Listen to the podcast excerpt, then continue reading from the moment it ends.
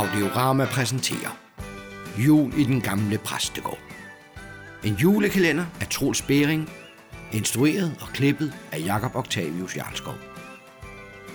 Den 18. december. Sønder Bøvelse Pastorat, det er sovnepræst Mikkel Jarnø. Hej Mikkel, det, det er Simon. Åh, oh, hej Simon. Altså, hvad skete der i går? Mikkel, jeg, jeg ringer fra den psykiatriske skadestue, og jeg har valgt at lade mig indlægge et par dage, jeg, så jeg kommer altså ikke på arbejde i dag. Øh, og jeg, jeg har også ringet til fagforeningen, og de mener også, det er det rigtige at gøre. Simon, altså, jeg ved ikke, hvad jeg skal sige. Men det er da godt, du får noget hjælp. Jeg, jeg, jeg tror bare, det er noget stress, jeg lige skal over. Og, og jeg skal nok komme på onsdag til plejehjemsgudstjenesten. Jeg føler jo ligesom også, jeg skylder noget. Altså, sørg nu bare for at komme ovenpå, ikke? Så kontakter jeg fru Stram. Tak. Og, og kan du ikke lade være med at nævne, at, at jeg er indlagt? Jeg er ikke så stolt ved det. Bare rolig. Jeg har tavshedspligt. Farvel, Simon. Så hvem fanden får stress af ikke at komme på arbejde? Ej, men altså, nu skal jeg have fat i fru Stram igen. Ja, hallo. Hvem er det? Øh, godmorgen, fru Stram. De taler med sovnepræst Mikkel Jarnø. Godmorgen. Altså, fru Stram, altså, jeg, jeg er ked af sådan at ringe og bede om deres hjælp på dagen, men, men vi har virkelig brug for din hjælp.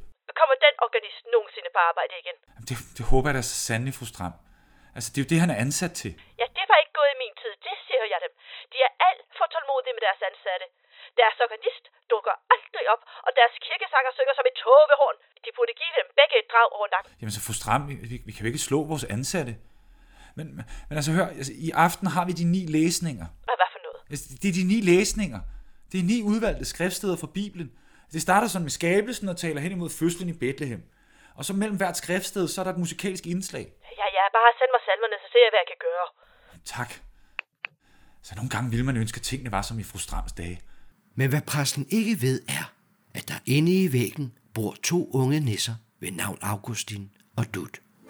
Hey, du Augustin. Hvad er der, Dut? Har du ikke hørt det? Øh, hørt hvad?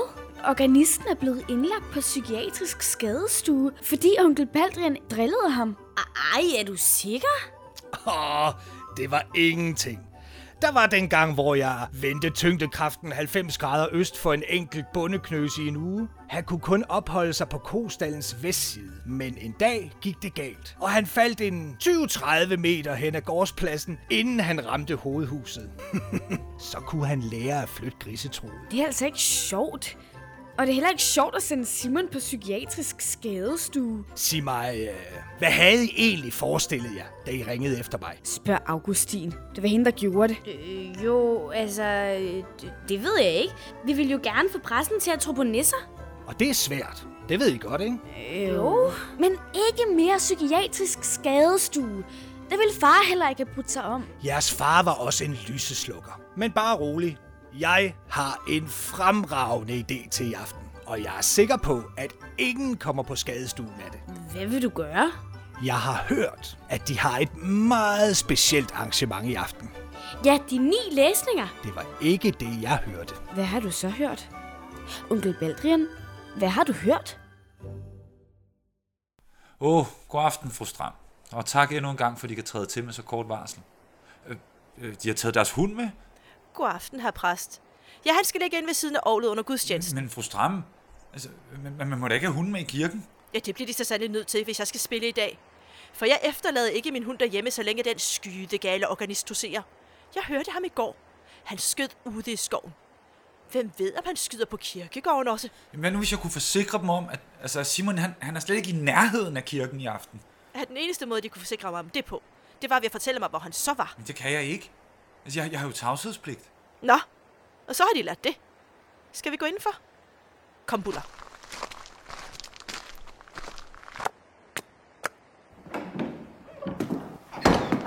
Nej, nej, hvad nu det? Nej, hvad sker der her? Men jeg må have hørt forkert i telefonen.